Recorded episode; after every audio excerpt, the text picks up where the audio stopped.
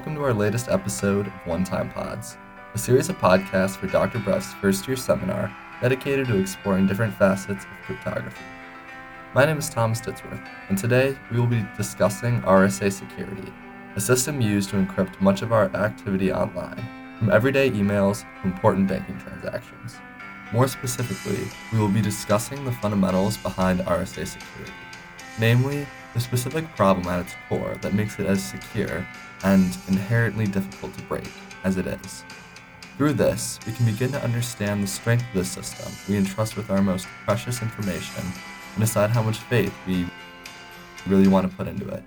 In the year 2000, the Clay Mathematics Institute announced that to celebrate the field at the turn of the century, they would be awarding prizes of $1 million to the person who solved one of seven problems at the heart of a variety of different fields.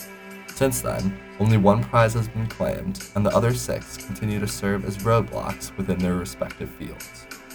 One of these problems, named P versus NP, has been explored for the past 50 years, and despite numerous attempts, no solution exists. It is beneath, beneath this problem that the heart of our encryption systems lie, and thus is where our story begins. First, might be helpful to explain what P and NP even are. When examining problems we ask computers to solve, problems that are easy to check for correctness but difficult to find a solution for are classified as NP problems. NP stands for non polynomial time, which reflects the fact that as the number of elements within a problem increases, or as you increase the magnitude of the numbers involved within the problem, the time required for a computer to solve them grows exponentially. Think of a Sudoku puzzle, for example. Personally, a standard 9x9 puzzle can be pretty challenging, but computers can solve them nearly instantaneously. However, as you increase the number of rows and columns, the problem becomes far more complex, getting out of hand for even our fastest computers. Despite this, it would be incredibly easy to see if the puzzle were complete. Just check and make sure all the numbers in the rows and columns follow the ro- rules of Sudoku. On the other hand, P problems stand for polynomial time, these problems are incredibly easy to solve for computers, as their difficulty grows much slower as the complexity of it gets higher. A good example of this is multiplication, as while it might be more time consuming if the numbers multiplied are very large, it does not take computers very long. At this point, it is important to note that not all problems fit within these two categories. Chess, for example, is neither a P nor an NP problem, as it is nearly impossible to calculate every single possible outcome, Finally, within NP, there's a subset of problems called NP complete that have proven to be just as difficult as any other NP problem. This is significant because a solution for any of these would not only result in a solution for the rest of the NP complete problems, but also any problem within the NP class as well. It is worth mentioning now that there are a multitude of other classes, such as NP hard and exp, that consist of inherently more difficult problems, such as chess, which we discussed earlier. Now, I'm sure at this point you're wondering what any of this has to do with encryption. To understand this, we also need a basic comprehension of the math behind RSA. To give you a little preview, the fundamental concepts of RSA security relies on the difficulty of prime factorization. That is, given a number, finding all of the prime numbers that, when multiplied together, give you this large number. For example, the prime factors of 10 are 5 and 2, as the two of them multiplied together equal 10, but 5 and 2 are both prime, so they can't be broken down any further. In fact, prime factorization is one of these NP problems. It is very easy to find the solution if two very large numbers are multiplied together, but the most efficient way to find a large number's prime factors is to simply guess and check. And while that may seem easy in our previous example, if I were to give you 916,739, I'm sure it would take you quite a while to figure out that that is in fact 619 multiplied by 1,481. It is important to quickly note the magnitude of numbers computers currently use. 2048 bit RSA, which is the current standard, would take classical computers approximately 300 trillion years to break an RSA encryption key using brute force, according to Quintessential Labs. The one-way nature of this function is what makes it so useful in cryptography. In RSA, messages are encoded with something called a public key. This key is able to be shared with anyone, and once a message is encoded with this public key, it can only be decrypted with the respective private key. If I were to try and send a message to Bob, I would encrypt it using his public key, which in turn would mean he would be the sole person able to decrypt it using his own respective private key. These keys are generated using very, very large prime numbers and rely on the inherent difficulty in reversing them for this process to be secure. Additionally, it is far more practical than anything we've seen before.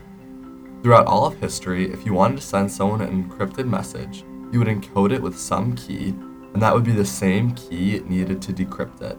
Therefore, if you wanted to send someone a message, you had to establish that key beforehand. In RSA, there is no need to do so, as someone's public key, which is used to encrypt messages, is available to everyone. Instead of encrypting the entire message using RSA, in practice, many times a message is encoded using other methods, and only the key is encrypted and then sent. This results in the most efficient way to secure messages. It is now clear to see the implications of the P versus NP problem. The essence of the problem is determining if all the problems within NP are also a part of P. In other words, if you're able to check an answer to a question in polynomial time, then you solve it in polynomial time. If it turns out that all NP problems can in fact be broken down or simplified, we would be able to factor large numbers just as quickly as we can multiply them. Instantaneously, our method for generating and securing public and private keys will become completely vulnerable.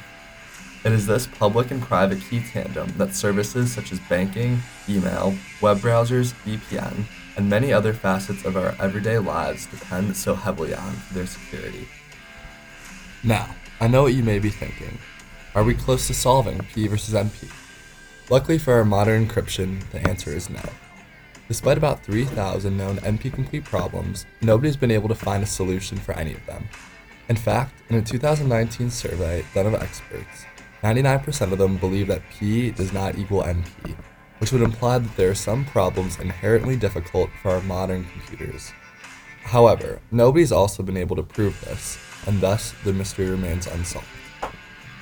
Another potential issue for the future of RSA encryption is quantum computing. Theoretically, a perfect quantum computer with a little over 4,000 qubits could break the 2048 bit RSA encryption in about 10 seconds. That's 10 seconds compared to 300 trillion years. The good news is that we're nowhere near having a functional quantum computer that works as well. In fact, the closest thing we have is a computer by Google that has about 72 qubits and still is nowhere near being a perfectly working computer. However, this should not completely erase any doubts about RSA encryption. Throughout history, different forms of security have stumped codebreakers before being ultimately broken. Everything works until it doesn't. Every form of encryption is secure until it isn't. Breakthroughs are just that breakthroughs. They're impossible to predict, so who knows when the day will come if the day will come, or if, in this case, it's even possible for the day to come. With the potential for disaster indefinitely looming over RSA security, there's a chance that our most secure data and forms of communication could be compromised. It is up to you as an individual to determine how much faith to put into our modern forms of cryptography. Throughout history, historical figures from Mary Queen of Scots to the Nazi regime have been blindsided by the decryption of their codes and paid a heavy price for it. With tons of funding and interest, quantum computing is far away but on the rise, and the P versus NP problem will continue to draw interest until it is proven either way. Until that day comes, our dependence on this type of technology will most likely continue, and there's an incredible amount of uncertainty as to what will happen next. This has been another episode of One Time Pod. Once again, my name is Thomas Ditzworth,